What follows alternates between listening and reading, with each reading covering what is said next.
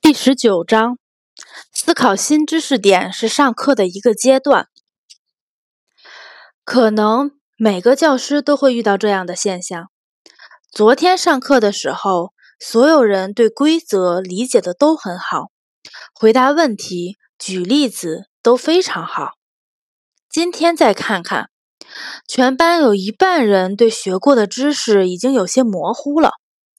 有的人甚至已经忘了这个知识点，而且很多学生在做家庭作业的时候也遇到了很大的困难，但上课的时候都没有察觉到这些困难。理解还不能表示已知，理解还不是获得知识。要获得牢固的知识，就必须思考。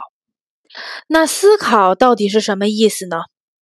学生会对自己接受的信息进行思考，检查自己是否正确理解了知识点，并尝试在实践中运用这些知识。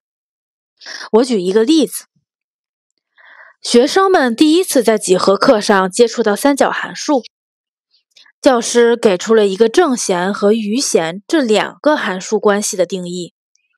知识点并不难，似乎马上就能理解。但理解并不意味着牢固掌握。讲解完之后，教师要留出时间给学生来思考新的知识点。学生们打开草稿本，画直角三角形，记下教师讲的所有内容，复习正弦和余弦的定义，自己举例子来表示函数关系。知识的复习及其初步运用似乎在这里相结合。通过自测，许多学生会发现自己无法再现讲解的过程，不能进行复习。学生意识到自己忘记了讲解的某个环节，就会去翻教科书，但在这之前，他还是会先努力回忆一遍。这种让最薄弱。学习困难的学生对新知识点进行专门思考的阶段尤为重要。经验丰富的教师很注重让学习困难的学生把注意力集中到一些知识点上，这些点实际上就是因果联系，也就是知识的基础。多年经验表明。学习困难的学生知识不够牢固的原因在于，他们看不出来，也不能理解各个事例、现象、定律和规律的衔接点，而正是在这些点上产生了因果、功能、时间等联系。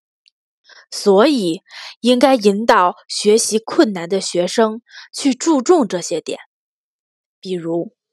教师在给学生讲解俄语副动词短语，这里在已有动词做主要谓语的情况下，副动词似乎充当了第二谓语、次要谓语，这就是一个难以理解的点。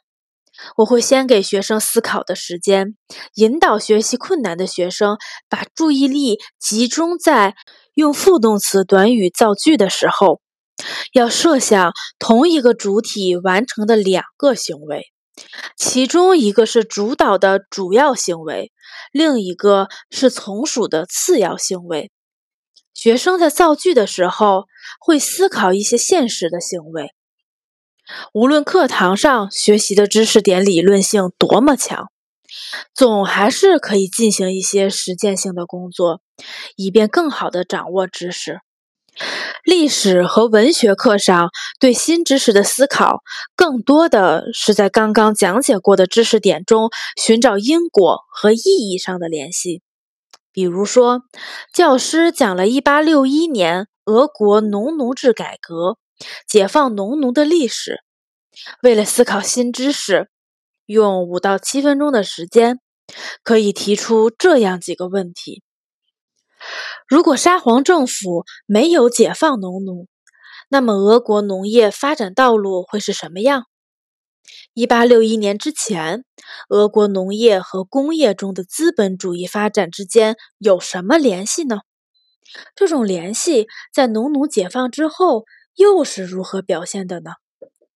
一八六一年之后，又是什么在继续阻碍俄国的资本主义发展呢？一八六一年之后，封建残余仍然存在于俄国农业中的原因是什么？把这些问题写在一张大纸上，讲完课之后就立刻挂到黑板上。我坚信地认为，之后就会开始课堂上最紧张、最有趣的一个阶段。学生们会回忆起前几个章节中学过的内容。而教科书会被翻烂。顺便说一下，在文科上，教科书主要用于思考新知识。在我看来，学习过程中最有必要、最有益的，就是不用通过通读全文来复习以前学过的知识。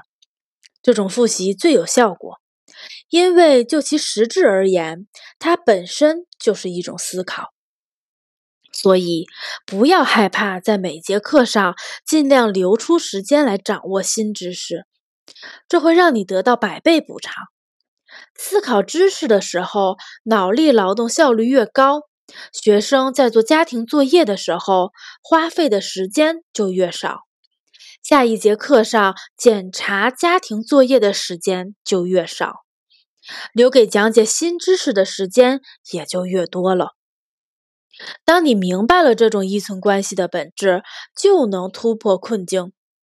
学习新知识的时间不够，是因为很多时间花在了检查家庭作业上；而检查家庭作业花了很多时间，则是因为对知识的掌握不够充分。